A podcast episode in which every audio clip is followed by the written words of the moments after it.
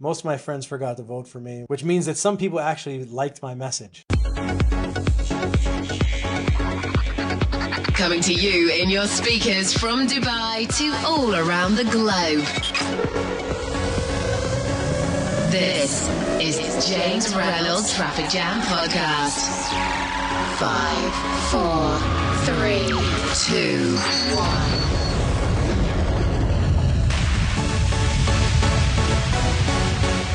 Welcome back, listener. I'm James Reynolds, and you're listening into Traffic Jam episode number eight. This week and every week, I invite onto the show the very best traffic experts on the internet so that you can learn how to build and grow a profitable audience for your website. Now, before we get stuck into the show this week, I've got to give a shout out to Jennifer Sheehan, who helped get my Facebook advertising account reinstated this week after it was unceremoniously deactivated by Facebook in some kind of random aberration. Now, it seems Facebook mistakenly flicked the switch in their lab somewhere and, and took out thousands of accounts literally overnight by complete and utter mistake. Now, my account was in perfect standing, as were others that I know Jen was dealing with. Whilst it was pretty frustrating for a few days before we got the account reinstated, there is a great lesson there, one that we teach on this show, and that's not to be reliant only on one or two traffic sources because when you are, your business is vulnerable. Now, follow the advice we teach on the show here and build out multiple traffic channels. In fact, if you're new to Traffic Jam, go and check out some of the other episodes. We've already covered things like Facebook, LinkedIn, Twitter, e-commerce traffic channels, banner advertising, and Pinterest. So if you master just some of these, you've already got a strong website that's safe from random axing of traffic like I experienced this week. Anyway, thank you to you, Jen. Your advice is so valuable to me and to listeners out there. At this point, I've got to recommend you go check out episode number five, especially because that's my interview with Jen on Facebook advertising innovations. And it's got to be one of my favorites so far. TrafficJamcast.com. So, what's coming up on today's show? We have another form of paid traffic being discussed, and it's email drops, essentially a fancy name for a purchased email broadcast. Now, telling us all about it is our interview guest for the day, Chad Hamzeh. That's coming up next. Stick around till the end of the show, and I'll tell you what's been going on in the world of traffic in the past seven days, as well as the popular and very actionable one minute traffic tip. Today's show is one of the longest episodes, so let's not hold back the content a moment longer. Here's today's feature interview. So, on today's episode, I have Chad Hamzeh from DSV2 and the creator of Traffic Black Book. Chad, I'm happy you could be with us today. Welcome to Traffic Jam. Oh, thanks. It's absolutely my pleasure, James. No, absolute pleasure. Now, I'm going to ask you to spill the beans on your best kept traffic secrets over the course of the interview, but not before I ask you to share a little bit about who you are, because I gotta say, you're the first ultimate fighting mayor candidate I've ever had on Traffic Jam. So tell us a little bit about your backstory. You're a, you're an interesting guy by all accounts. Uh, that's what they say. I don't know. It's just it's just me trying to keep myself busy, I guess. Uh, I'll I'll just talk briefly about you know how I started here. My brother brought home a, a, copy of the Ultimate Fighting Championship in 1993 to our house, and I said that is the coolest thing that I've ever seen, and I want to do that.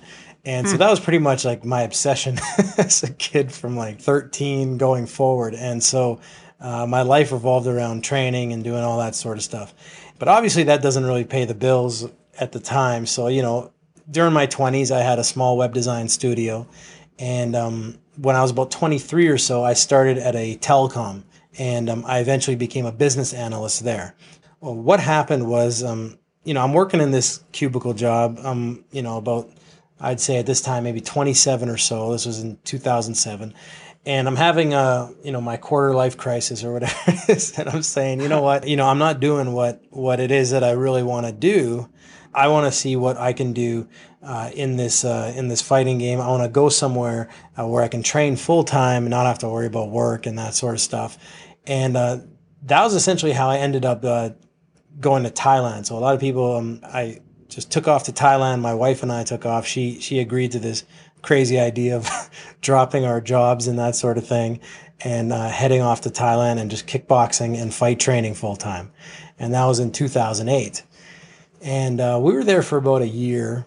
And uh, it was, you know, it was great. Like, you know, all you're doing every day is just working out and training. And, you know, I would take a web design project every few months. And since Thailand was so cheap, you know, that would, that money from that would last like, you know, five, six months. So it was cool and you know it was great but then what happened was about 10 months in we got a, an email my dad was uh, you know visiting a friend in malaysia and he got sick we eventually went we went out to malaysia to visit him and then when we went back home uh, he actually ended up having stomach cancer so we went back home because he was going to be living with us and so i basically was um now he was obviously faced with much more adversity but you know we were going back and it's just like okay so I got a, a large mortgage. Uh, my wife was now pregnant, newly pregnant, so I got a baby on the way.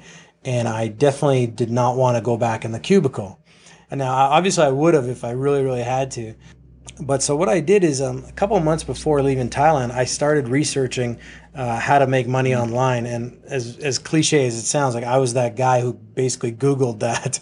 it was like you know how to make money online, and and I look I just kind of stumbled upon pay per click marketing and that sort of stuff. And you know, it was great. Like uh, I I found some forums that I could just learn about pay per click, and I didn't really start doing any testing on my own like until I got back to to Canada. And um, I would say in the first month of me working in display traffic, I probably launched 130 Google Display Network campaigns in that first 30 days. It was just me doing it myself. I was functioning as an affiliate at the time, and this was early, this was mid 2009. That's it. That's pretty much how I started out, and I, I had some really good early success as an affiliate. And ever since then, that's how I eventually uh, got into this whole game. And so, you know, it was just kind of accidental. It wasn't really like, you know, I'm setting out to be an entrepreneur and have an agency and that sort of thing. Uh, the agency thing even happened kind of organically. Just people came to me and they just were interested in me running traffic for them, you know, as opposed to me just running as an affiliate. Uh, that was kind of how that all came about. It was just out of sheer necessity that I just didn't want to go back to the corporate job. The mayor thing was just funny. Like, I mean, in I think this was 2001 that I ran for mayor. I was 21 years old, and that was all just basically. I just wanted to see what it what it entailed to run for mayor in my city, and it just came down to basically all you need to do is register for a hundred dollars, and then anyone can anyone can run for mayor. It's kind of ridiculous, but um, I wish I had my my ad generating ability back then that I did, you know, um, that I do now for when I ran uh, for mayor because I could have maybe done really well. I didn't get last place though, so that was cool. Well, I guess we know the outcome of that story. You didn't become mayor, I assume. I don't. I don't hear stories of you, Chad, no. wandering the streets of your city, ringing a bell, singing "Ole, Ole." No, no absolutely not. Uh, I'm not mayor, and uh, I think I was. There was a lot of people who ran that that year. I think 15, and I think I was 12th place. So not last. Most of my friends forgot to vote for me, which uh, which means that some people actually liked my message and voted for me out of the uh, because they because they believed I was the man for the job, which is pretty cool. Well, that's cool. That's cool stuff. Well, I've got to say, I'm I'm glad that we're separated by an internet connection and several thousand miles. Because if I ask you any questions you don't like today, I'd, I think I'd become a little bit worse off than I am with those. Nah, I'm pretty laid back. yeah, you you seem it. Well, tell me about your business now. It's you've obviously been in the game a few years now. What do you do now, and who do you do it for? Okay, so a uh, couple different things that we do now is um, so obviously uh, we have the agency side, and that that only started maybe about a year ago. And like I said, that kind of um, happened accidentally, not accidentally, but in the sense that people had seen my original Traffic Black Book product. Uh, they just knew about me and they just said, hey, you know, we have a new product, a new offer, and, you know, we're wondering if you would manage some traffic towards it. And so that's what we do right now. So we got one side and we do well with it, which is the agency side. And we only manage about three client campaigns right now. We don't take on a lot of people. Two of them are in the health space. One has a, uh, a blood pressure type supplement. Uh, they also have um, a couple other offers, uh, which are um, you know joint pain related and that sort of thing. And then we have another one, which is a weight loss uh, a weight loss client, and they they're getting into the uh, uh, the testosterone, like you know male muscle type market, but for older males and that sort of stuff. So on one hand, we do um, we take on a lot of health type of clients. Uh, not a lot of them, but those are the people that we have that tend to gravitate towards us. And uh, the the third client that we have is a um, they're like a real estate investing private mortgage type of clients. So uh, we we do some AdWords management for them. We do some email, and um, we do a lot of display as well. The majority of uh, people that come to us, you know, whether we take them on or not, and obviously we don't t- take on many, but the guys that we have taken on, uh, they've typically tested their own stuff with email traffic beforehand, joint venture traffic, uh, that sort of thing. And they want to expand out with, um, you know, cold traffic and typically display traffic is what our specialty is. But we've done a lot more email as well as of late. And so those are the types of guys that uh, usually go for us. So that's one side. That's the agency side of the business. We also have a couple uh, in-house offers that we test and we want to um, we want to roll those out as well and we're doing more and more of that. And that's kind of where i see the business going is um, our own in-house health offers and that sort of stuff. So is that where your energy is really spent at the moment chad? You prefer to be developing out your own stuff as opposed to servicing other businesses? Uh, you know it's um right now it's about a 50-50 i could see us gravitating more towards that, right? Just because it just makes sense. But running a successful offer, there's a lot more to it than just the traffic side of things. And so it it's taken us to partner with um, you know, really good copywriters, conversion specialists, like guys that are good at converting traffic, uh, that sort of thing, as well as the front end of an offer. But yeah, you know, we're still not close we're not closed off to the service side of things because it, it can be lucrative and it gets people really good results. So I, I could see us gravitating more towards that but right now i'd say 50-50 yeah and it keeps you sharp right? When you're managing someone else's dollars you got to make sure you know your stuff when you're performing right? Oh absolutely. Yeah for sure. Yeah. Well you know the premise of the show? Each week i invite on some form of expert in a particular form of traffic. So I'm going to ask you now to open up and reveal what is your best kept traffic secret. What's working for you most right now, Chad? The first one that I would talk about would be, uh, you know, the CPM email drops, like on on publisher sites and that sort of thing. So uh, typically, what this means is we will go to a um, a website. So it's kind of like when we're doing a a direct display media buy on a specific publisher site. So um, I'll give you an example like Newsmax might be an example of this. And they have a lot of uh, display traffic and that sort of thing, but they also have a lot of email traffic as well. And so what we'll do is we'll we'll buy you know two types of formats of uh, email traffic. The first is the dedicated email drop, uh, which um, these companies are sending out their newsletter. Your message is the only message in that email newsletter. So it's a it's a as the name implies, it's a completely dedicated uh, email drop towards your message. Typically, the message is a um, is an ad. It's about a one page ad, that sort of thing, and then you know that traffic gets sent to you know a landing page or wherever else. Uh, the other one, which is more of a quote unquote secret, it's not really secret because other guys use it, just not many use it. Is it's they're called sponsorship uh, emails. And now sponsorship emails, uh, there's a few different formats. The format that we typically use is the publisher site is sending out their daily newsletter and it's a content based newsletter. Now, what, what happens here is with the, um, the sponsorship emails, it's simply a banner ad, you know, one of our banner ads inside of their newsletter. So when I originally saw these, I didn't think people actually clicked on these very much. I didn't, I, I just thought, you know, they're getting the newsletter email. They're probably going to, you know, read the newsletter and really ignore those, uh, th- those ads, but they actually work very, very well. And you get email quality traffic at a much cheaper cost. So to give you an idea, we have um, so we were doing one dedicated drop. The dedicated drop was running at about a $30 to $50 CPM on this one publisher site. From in the same, you know, newsletter chain, to do a sponsorship drop was a $5 CPM and we were getting um, quite a few, you know, we are getting comparable clicks in terms of the cost. The the the, the average click cost was much much cheaper than on than on the dedicated, and so uh, you know we were able to profit two to three times, uh, 200 to 300 percent ROI versus um, you know just using the dedicated drop.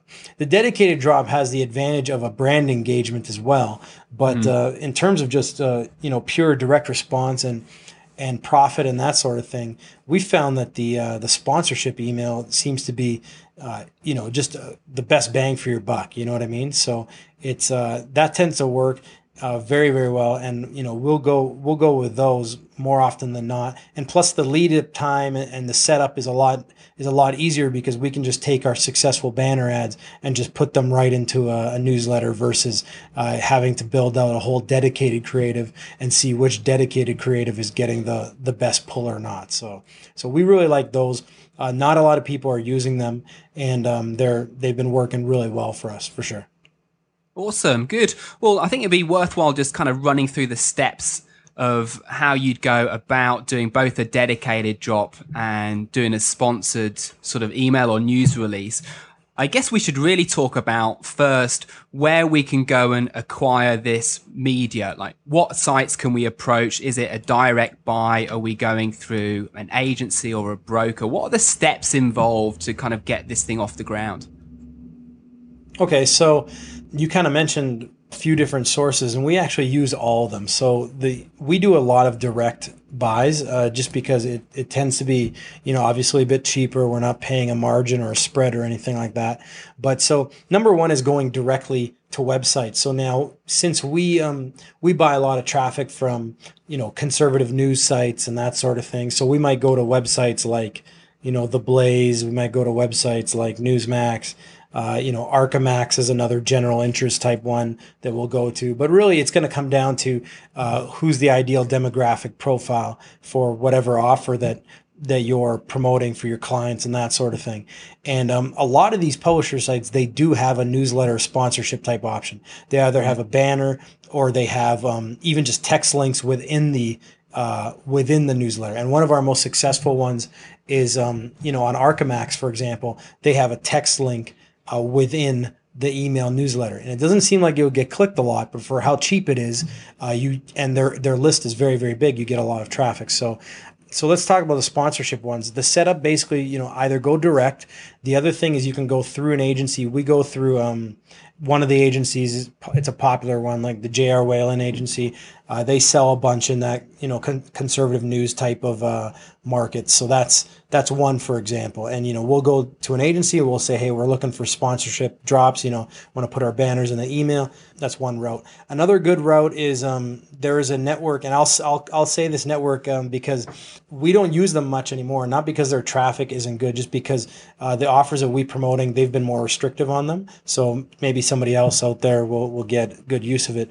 But there's a network called Live Intent who right. has a very, very, very good traffic they are essentially a traffic network for banners within people's newsletters. So you buy it as you would any other CPM buy on a on a traffic network like Yahoo or AOL, uh, and it's rep managed. So you just send over your your banners and your links and that sort of thing, and they will put those banners into uh, several different placements. You won't see the placements. It's kind of a blind network. To give you an idea, we were spending about 150 grand a month just with Live Intent uh, for a while, but uh, they started to crack down on health offers and that sort of thing. They just didn't want to deal much with them. But uh, like I said, if you know one of your guys has you know somebody listening there has an offer that they would go with, they get you know they get their ads into some very premium quality uh, publisher sites. So I mean, we were we were buying all their second tier stuff, which was more the conservative news sites, uh, some of the the lower end uh, newsletters that were converting well. But if you have if you have something that needs to be brand safe or whatever else, they have that type of inventory. It's absolutely great network. But uh, so we'll either go with, through an agency, like I said, we'll go direct a lot of the time, or we'll go with a network like Live Intent. I haven't found many other networks like them. Uh, and then essentially at that point, what it what it comes down to is just like setting up any other banner buy. Uh, you provide your banners, tracking links. Um, some of these guys will actually allow you when we go to Newsmax, for example, they'll actually allow us to use our ad server tags within their email newsletter, which is pretty cool. Uh, not all the networks will allow you to do that. So uh, one website we use um, a lot for uh, women's traffic is LifeScript, and uh, they allow us to put our ad server tags within their um, newsletter, and then so we can start rotating ads and all that sort of stuff on every successive drop that they do for us. And then after that, it's just like tracking um, any other buy. You know, we're looking at we're looking at our EPC more more than the cost per click really so you know if we're if we see that you know we're backing out we're just going to keep buying off that we're going to rebuy and we typically won't buy a you know you'll hear different things. Like some guys that do uh, the sponsorship emails they won't rebuy until every four weeks even if the buy was successful just to avoid saturation. I typically won't buy more than more than once or twice a week but i will buy pretty frequently when it comes to the sponsorship ones. Uh, so i won't wait four weeks on the sponsorship. Uh, with a dedicated email, I might wait, you know, two to four weeks, but um, just to avoid saturation. But with the banner ad styles, uh, the sponsorship emails, uh, I'll just I'll buy those more frequently. With the dedicated emails, the process is um, very similar, but with those, we'll typically go either through an agency or, you know, most of the time we're just going direct because we have a lot of them. Um, we have, uh, you know, relationships with a lot of these publishers. And again, it just comes down to, you know, which types of sites have our demographic. Most of them have a dedicated email option, and um, you know we'll mail out our email. Uh, you know we have one like on LifeScript, for example, for one of our health offers. Uh, we we will mail dedicated on a cost per click setup with them.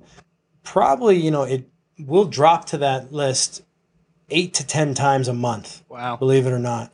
Yeah, it'll be very frequent, and and so what what happened on that one is when we started out, we doubled the money. So like the buy was a twenty thousand dollars to do all those drops, and you know we were bringing about forty thousand revenue for the client from that one buy. So that worked out well.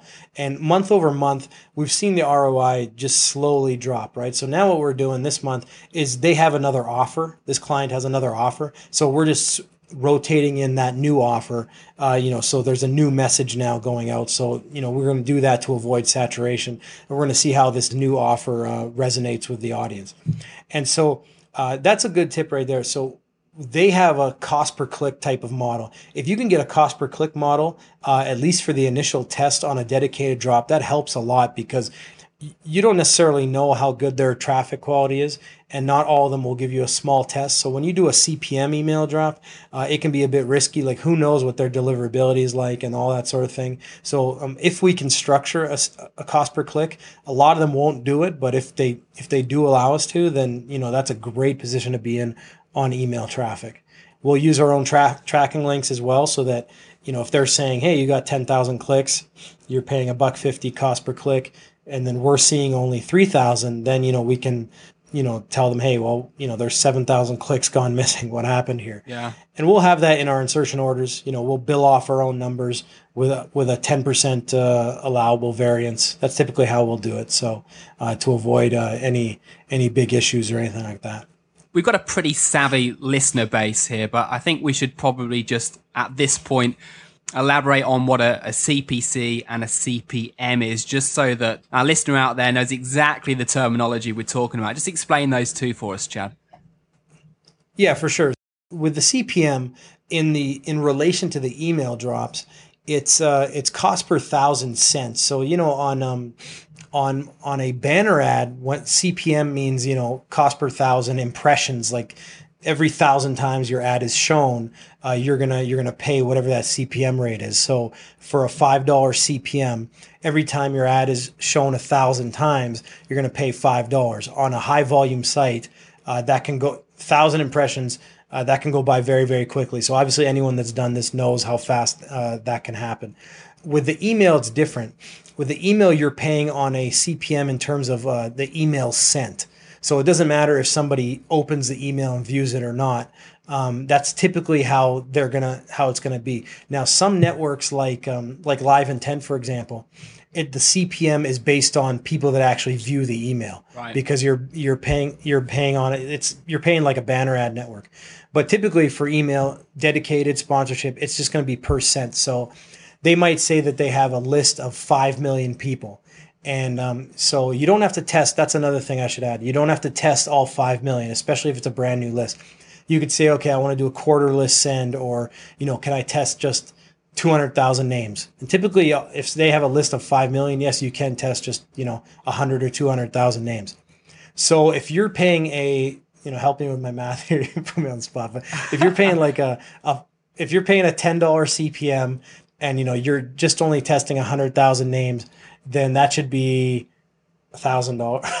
Yeah, it is. Yeah, my math sounds yeah, right so- to me. Anyway, Yeah, that's a, yeah. So whatever it is, you know, you've got a hundred thousand names, so a hundred times a thousand, that sort of thing. Uh, so you're going to pay for all hundred thousand emails sent in terms of a ten dollar CPM. You're not going to pay just for people that open. So that's very important um, distinction when you're doing the email drop. So do keep that in mind. And I guess these are things that really we've got to be wary of is what is the quality of the list? How fresh is it? How was it acquired? Because if we don't look into these types of things, especially if we're doing a CPM type arrangements, we could get dramatically different results off the same size or set of names, right? Yeah, exactly. So now you're getting more into the um, like some of the more important details. So let's say somebody has a, a five million person list.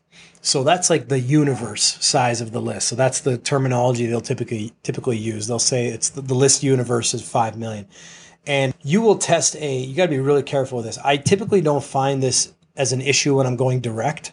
Okay.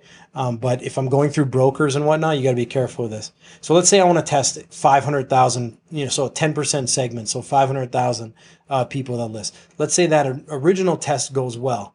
What a lot of people starting out will do is they'll test all 5 million next.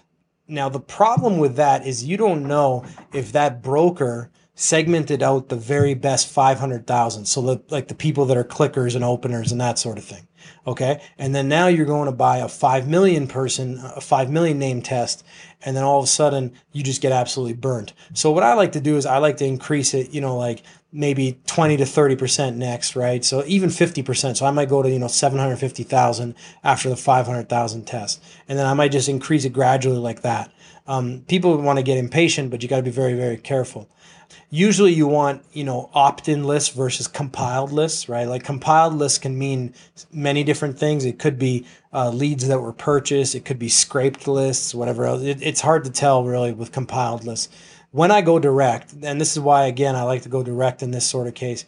Typically, it's those opt-in lists or it's buyers lists and that sort of thing, and that's what you want, and that's typically how you um, ensure that you're getting the best quality. So I tip I like to um, go direct in a lot of these cases. I know it's a bit slower of a process than going to a broker. Unless you really trust that broker or that agency, um, test small. Like I even test small when I'm going direct. At least when you're going direct, you can test usually smaller and usually you know you're getting you know, the true opt-in list the true buyers list from that uh, publisher Got it. Well, that certainly opened our listeners' eyes to some of the pitfalls to avoid. Is there anything else that they should sort of keep an eye out for when doing uh, an email buy? yeah you know um, the the next one um, that i would say and this is kind of like in your original setup when you're negotiating with the rep at the network or at the uh, at the publisher site uh, i'll always ask them if we're paying on a cpm i'll say okay what kind of um, how many clicks can we expect right and they'll always say, well, it comes down to the creative and how engaging it is and blah, blah, blah. But they will have a range. Okay. So they'll say, so let's say I'm doing a buy of $10,000.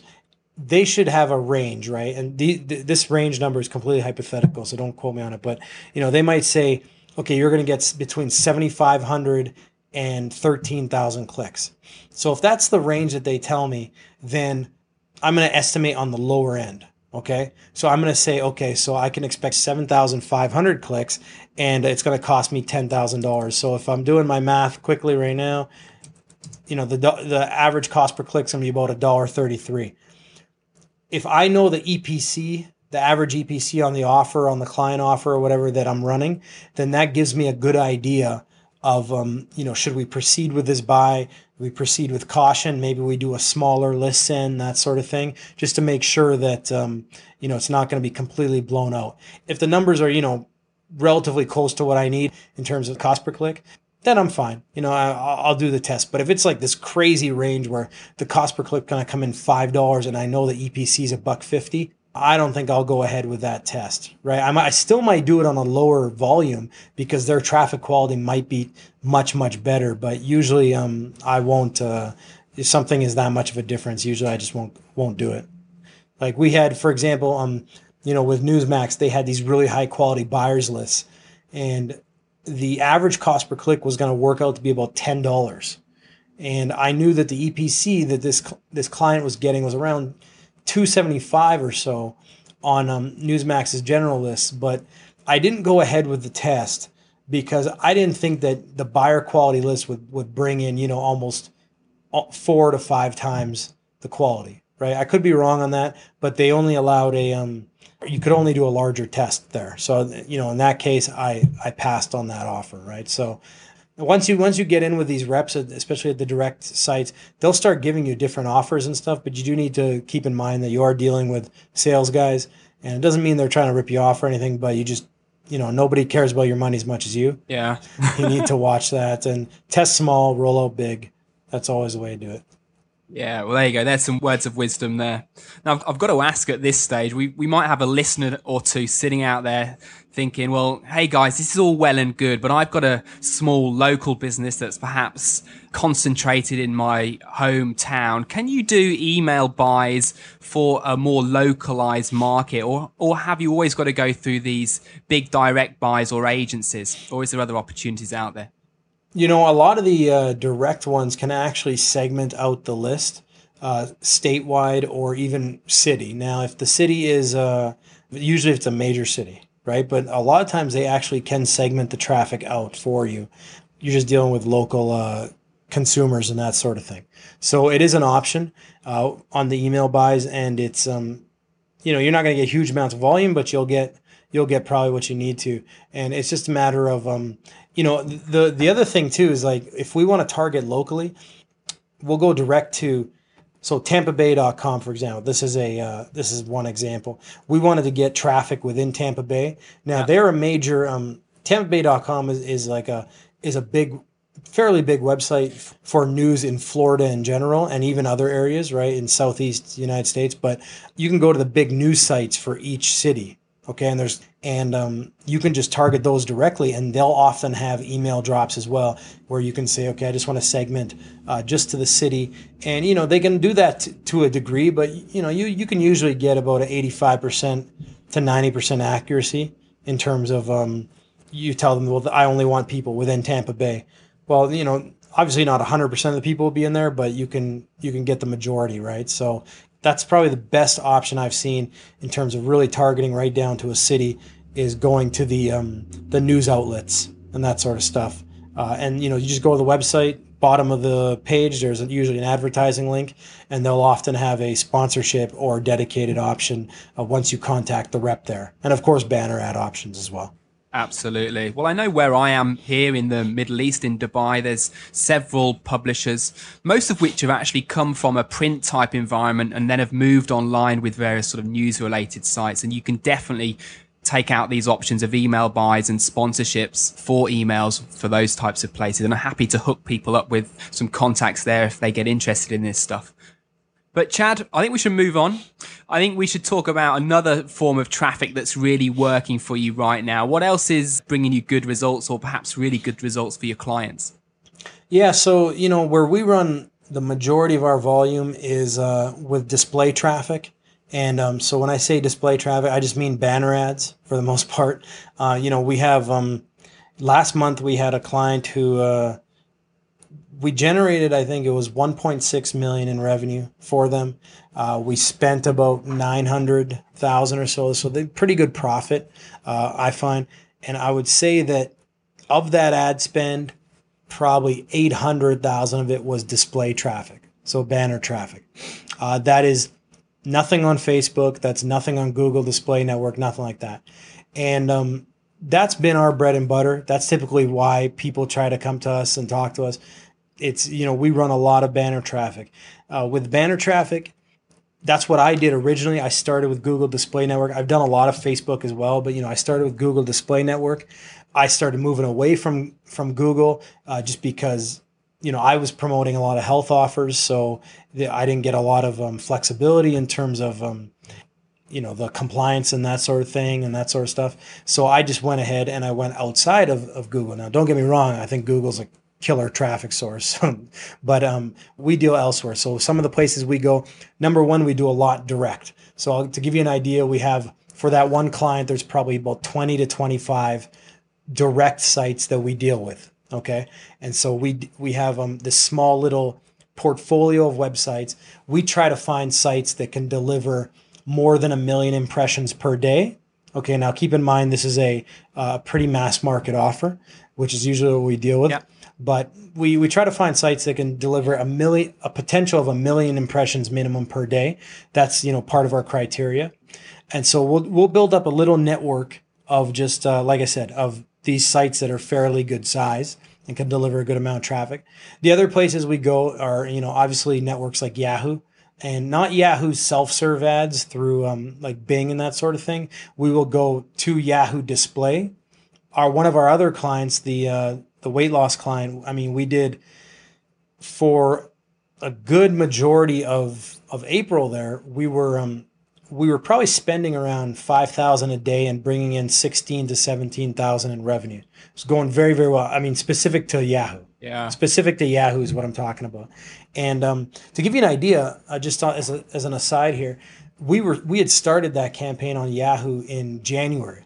And so we weren't really profitable, but we weren't losing much. It was just kind of chugging along. We couldn't find right the good pockets. And we were dealing with our rep a lot. And then just in in late March, going into April, we just cracked it and we just started doubling money and then tripling money. And um, the target CPA to give you an idea of like how much we're able to spend to acquire a sale for this client is around 100 to 110 dollars and we were hitting 60 dollars 65 dollars um, pretty regularly Wow. with the average sale being 170 to 180 dollars so we were pretty happy with with those results so you know yahoo might be is one of the ones that we'll go to. Uh, AOL is another one. So these are the big ones where you know we can match Google Display Network's volume or come very very close on Yahoo uh, Display and AOL Display.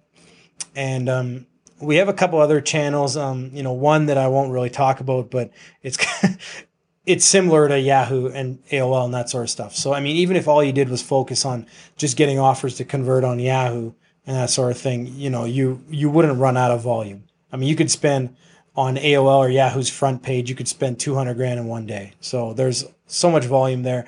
And yeah, we'll we'll typically do that. Sometimes we'll go through agencies, right? But usually it's either direct or we'll go to a network, a big network like Yahoo or that sort that sort of thing.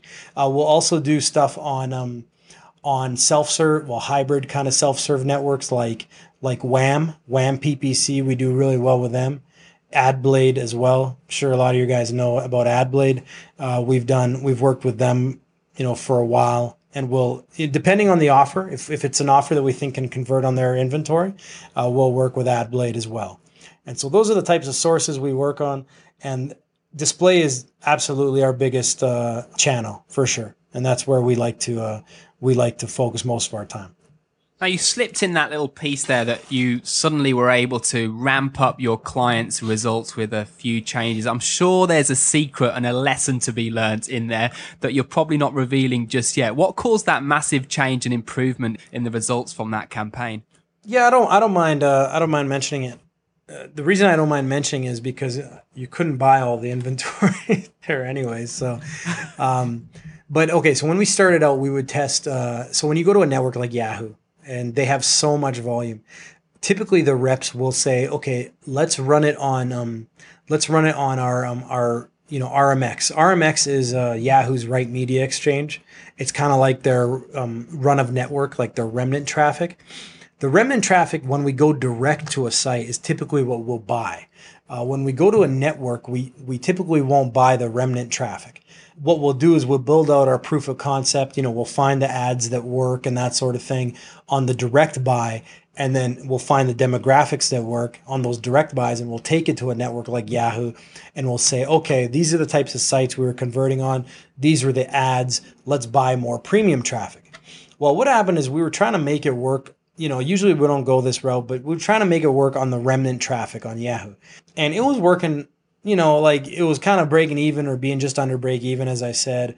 Then what we did near the end of March is my rep said, okay, what I want to do is I want to run it on the on four premium properties. Okay, so Yahoo has specific premium properties.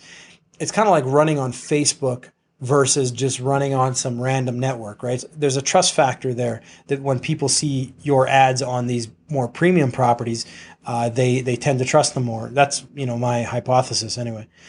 So that's what we did. We shifted, I would say, 80% of the, the spend over to these uh, to the more premium uh, channels. And if you were to go to Yahoo and you say you want to you want to run on the Yahoo premium properties, they would tell you which ones they are.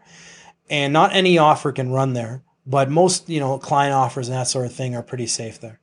And um, that was the biggest shift that we did. We just you know we went after better quality traffic. And I should mention that. This goes for email and everything is we won't we don't typically go for cheap traffic. We just go for converting traffic. So we're yeah. willing to pay more. We're willing to pay a cost per click of like three times more uh, you know a buck 50 versus 50 cents or you know a dollar versus 30 cents because the the epcs and you know the the refund rates are lower. The epcs are higher when we go after that more premium traffic right? So the average sales are higher. So to give you an idea, we have one of our biggest sources that we're running for um, that that one blood pressure client. Uh, they were the biggest day that we had in terms of revenue was probably sixty thousand on that one source, and we were running it a lot of different um, quality of traffic that we're mixing into that one network. I can't give too many details, like in terms of names and stuff. But the average sale, what was happening is we were seeing the bigger scale that we went, the average sale started going down. Uh, so our average sale originally was around $250 and then it started going down to 220 210 and there were some days even at $190 and at, th- at those average sales the, it couldn't be sustained by the client. They just it wasn't um it mm. wasn't backing out enough. The 90 day trend in terms of refunds was going was going up. So our refund rates were going up from about 7% to 12% and when we factored all that in. They were actually losing money dis- despite um, them on the front end you know for one month looking like they're making tons. So uh, what we did is we, we scaled it back and um, we, we scaled back the volume and we focused more on the premium channels and all that kind of reversed, right? The average sale went back to 260, 270 even. Uh, the volume went down, but it was more profitable. So uh, number one, I mean, that's probably the biggest shift in stuff that we've done in the past year even was just focusing more on premium traffic. And typically when you go direct is when you'll get the premium quality traffic. I'll give you a good a really good example of this. So uh, I'm sure a lot of your listeners know about Site Scout, right? Um, Site Scout is an RTB. It's a, um, a real-time bidding platform. And Site Scout typically will access the the remnant inventory on different sites.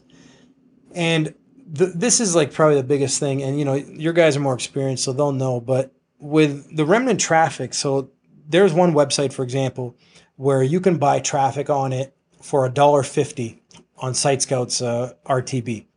When we go direct, it's a it's about a four dollar CPM, three dollar CPM. Now the thing is, uh, the RTB, if anything, should be should be pricier. Now what's happening there though is it's the impression order that we have found that that becomes a big issue. When somebody visits the site, are you one of the first ads they see, or are you the fifth or sixth ad that they see? And usually the RTBs and these um and the you know the, that type of remnant traffic, you're you're further down the line, down the food chain in terms of impression order. And so what tends to happen is uh, we'll get much worse results, even though the CPM is lower. Now I know some guys make a lot of money off of uh, RTBs and that sort of stuff, but I've talked to some of the best guys in it, and they all do say that yes, your rep at the RTB network can make a very big difference in terms of the inventory you're accessing on that exact same site. Now, when I go direct, I usually can bypass that. I pay more, but uh, I'll usually get that higher converting type of traffic right from the get go. So that's why I like to go direct. That's why when we shifted that traffic on AOL over to their branded properties versus their Right Media Exchange, it works better. The best quality remnant traffic that I've seen is on um, Google Display Network, right? Just accessing their Google AdWords. Uh, simply because I mean this is just my opinion. Is um, number one, a lot of people don't have any other ads or networks on there other than Google, so you're accessing that first impression type of traffic anyway. Otherwise, the eCPM that you know Google generates for a lot of these networks, sorry, a lot of these publishers, is pretty good, so they put them higher in the impression order. But I think that's why Google is kind of the exception to that remnant inventory type of thing. You can still get really good quality pockets on, on Google Display Network.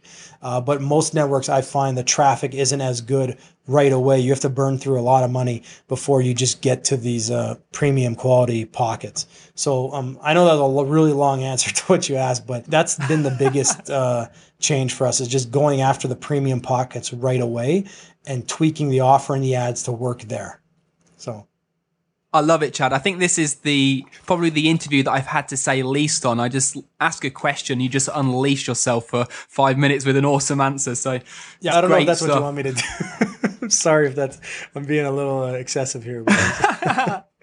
no, man, it's all good stuff. It's all good stuff. Well, you're clearly a big advocate of media buys, and this is what you do day in, day out what really makes it a good traffic source to you? And why do you put so much focus in it over perhaps search traffic or facebook or social or any of these other types of traffic sources? What makes it really work for you? Okay so that's um you know why do i put it over? So number one with search traffic so this is my thing. I'm like I'm not, I'm not lazy, but I don't want to say that because I work I work really hard, especially when I need to. But you're a Muay, you're a Muay Thai boxer. I, I, don't think we can call you lazy, right? Yeah, I guess, but it's not lazy. But what it is is like um, I have this problem with dealing with um, compliance issues that I don't understand really fully. Okay, so so on networks like Google and networks like Facebook, I've had the rug pulled out from under me literally overnight on campaigns that were working really well. All of a sudden, the next day, ads are approved or accounts are banned and that sort of thing. And it's not necessarily something that is, you know, really shady or going against the uh, terms of service and that sort of thing. Uh, so don't get me wrong, like we still run on Google Display Network, but only for specific types of offers because Google has certain policies that we got to follow, right? Um, I love Google's traffic. I love Google Display Network. It's absolutely great. Uh, I love Facebook's quality of traffic. They, they get whenever we can run something on Facebook, our ROIs are just insane, like two, three hundred percent ROI. It just works great. I just don't, in terms of the babysitting that's required for Facebook, that's typically why we like to run on display. To give you an idea, I like to run on display even on a site that can deliver, you know, a million or two million impressions a day, which isn't huge, right? Uh, we can have ads running there, you know, month after month that are profitable that we don't really have to rotate and, you know, um, test new ads if we didn't want to. Now, we usually do. We'll usually take about 15 to 20% of our traffic and, you know, we'll test new ads in just to see if we can find new winners. But that's the first thing that I like. It just seems more stable, right? Just longer term. I mean, there's been sites that we're run on that we've been running on for eight months buying, you know, a 30 to 40% share of voice, which means like we're buying a lot of their traffic with the exact same ads and we're still maintaining 0.7% click-through rate. So we're actually, you know, still getting really good results uh, without having to change up ads and that sort of thing. Whereas on Facebook, we'd be changing ads at good volume, you know, at least weekly. You know what I mean? And um, that's if we could get all our ads approved every week and that sort of thing. So in terms of um, just allowing us to just buy the traffic, that's the that's the main thing that I like. You know, just like please, like I want to give you my money so I can buy your traffic. So and most of them are happy to do that. I like the human element of dealing direct. Like you know, we could just say, uh, for example, this is a really good example. Um, one client we were doing really well um, on this website, and we asked them we're, we're like, you know what? Um, you guys have great traffic and we simply can't buy enough of it. And you're telling us there's no more left. So would you consider doing a, um, this is like a secret type thing, but would you consider setting up a new ad unit that might be a pop up or a peel back that you guys don't even have right now. And they'll do it. Like, I mean, you can't, I can't go to Facebook and say, Hey, Facebook, uh, you know, we're getting great results with you would you mind, you know, doing some pop up ads on your site for us? How about that? You know, it's not going to happen, right? Yeah, and, and, it ain't going to happen. No, it isn't. And same with Google. Even though I love Google's traffic, it's just not going to happen. Whereas on um, the direct sites, they're like, yeah, sure. Um, you know, how much more would you buy? I said, if it's converting like it is now, I'll keep buying it, right? And so they set up pop up ads, and we've had th- those running for, um, I think it's been at least six months now. We barely have to look at it, and it's profitable month after month. And um, that was an ad unit that they didn't even have advertised. Nobody else had. And we're just like, hey, would you be willing to do this? And, you know, they're, they're not going to hammer their users with these pop up ads. So they'll say, okay, we can do this many impressions. And, And it's just the flexibility uh, why I like it. It's the ad approvals. Uh, you know, we're able to um, get up and running very, very quickly. So that's kind of why I focus on it. In terms of search, you know, search is just something that we haven't done much of. Even historically, myself, it's not something I did a lot of. Even when I did search as an affiliate, I used to take my converting keywords from Google Display Network and I would move those into a search campaign.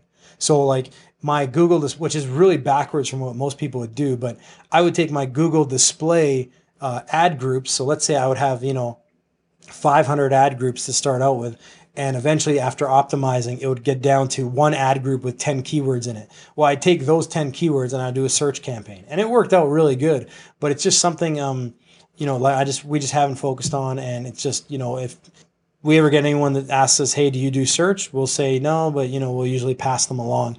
And uh, with Facebook, we'll take some of that stuff on, but only if we know that uh, you know, it's compliant. Same with Google. Our, our uh, real estate investing, uh, you know, private lending client. We run them on Google. I think the ad spend per month right now is around 50,000 on Google. We do another 30,000 through display network and then we do a couple direct buys and some email. So yeah, we do still run Google for some stuff. Uh, you know, we like the ease of use and all that, but the flexibility, the transparency, just dealing with that human element is what we love about the, uh, the, the media buys because they need the money. Yeah. Of, and so they're just willing to, they're just willing to do, you know, whatever to, to close the deal. So it's pretty cool that way. Well, I know exactly what you mean about the rigidity and lack of flexibility when it comes to Facebook. I unfortunately was a victim this week, as were many of the people that kind of mix in the same circles that I do. And we had our uh, accounts banned, be it temporarily, um, for no apparent reason at all. And you try and contact Facebook, and I mean, seriously, you've got to send them a Morse code message or something to get through to those people and find out really what's happening anyway, lo and behold, we all got back into action again, but there's there's no support or help there being offered at all. I've noticed Google's a lot better these days, right? It's like f- Facebook now is where kind of how Google's support and whatnot was maybe early 2010 when they were just going on mass bannings, whereas Google now is like you know any issues we've had we've been able to contact them and deal back and forth with a dedicated rep which has been really cool but yeah facebook is just like i mean I just can't handle it. I mean, I, I, I, have to. We let go of a really high profile client, and somebody I really wanted to make it work because I was like, listen, I think your biggest wins are on Facebook, and I would need to hire a dedicated guy to deal with to deal with the Facebook stuff. And I think at most you're going to be able to spend maybe a couple hundred thousand to you know just based on the pool of traffic that they needed. I'm just estimating you're going to be able to spend a couple hundred to to three hundred thousand a month. And for me to dedicate like two guys even because you're going to have to constantly change ads and you know get them approved and then contact phase. I said you know we're just going to walk from this one. When we did is um, unfortunate but just like it's it's come to that where it has to be something i know facebook is fine with before we'll run with it. Yeah. Because they have great traffic. It's just you know it's the way they choose to run it. And it's working for them obviously. Yeah. so they're not going to take advice from me so no. Well, my good friend Brendan Tully so poignantly said this week that they're like these mad scientists. They just play around with things, not really knowing what the result is going to be. And lo and behold, a few things tend to mishap every now and again, and they don't really know quite what caused it. But uh, it's all fun and games to watch, right? Oh, of course, yeah. Especially if you're not depending on them it's school. Yeah, and that's another important point. You've got to have diverse traffic sources because if you're solely reliant, it doesn't take much for these people to pull the rug out from underneath you and uh, can leave you high and dry if you're not prepared. Absolutely. Good. Well, we've gone pretty long, Chad. You've covered a lot of ground, so I think we should get towards a close and wrap things up. Tell me about what's going on in your business right now. What are you up to at the moment?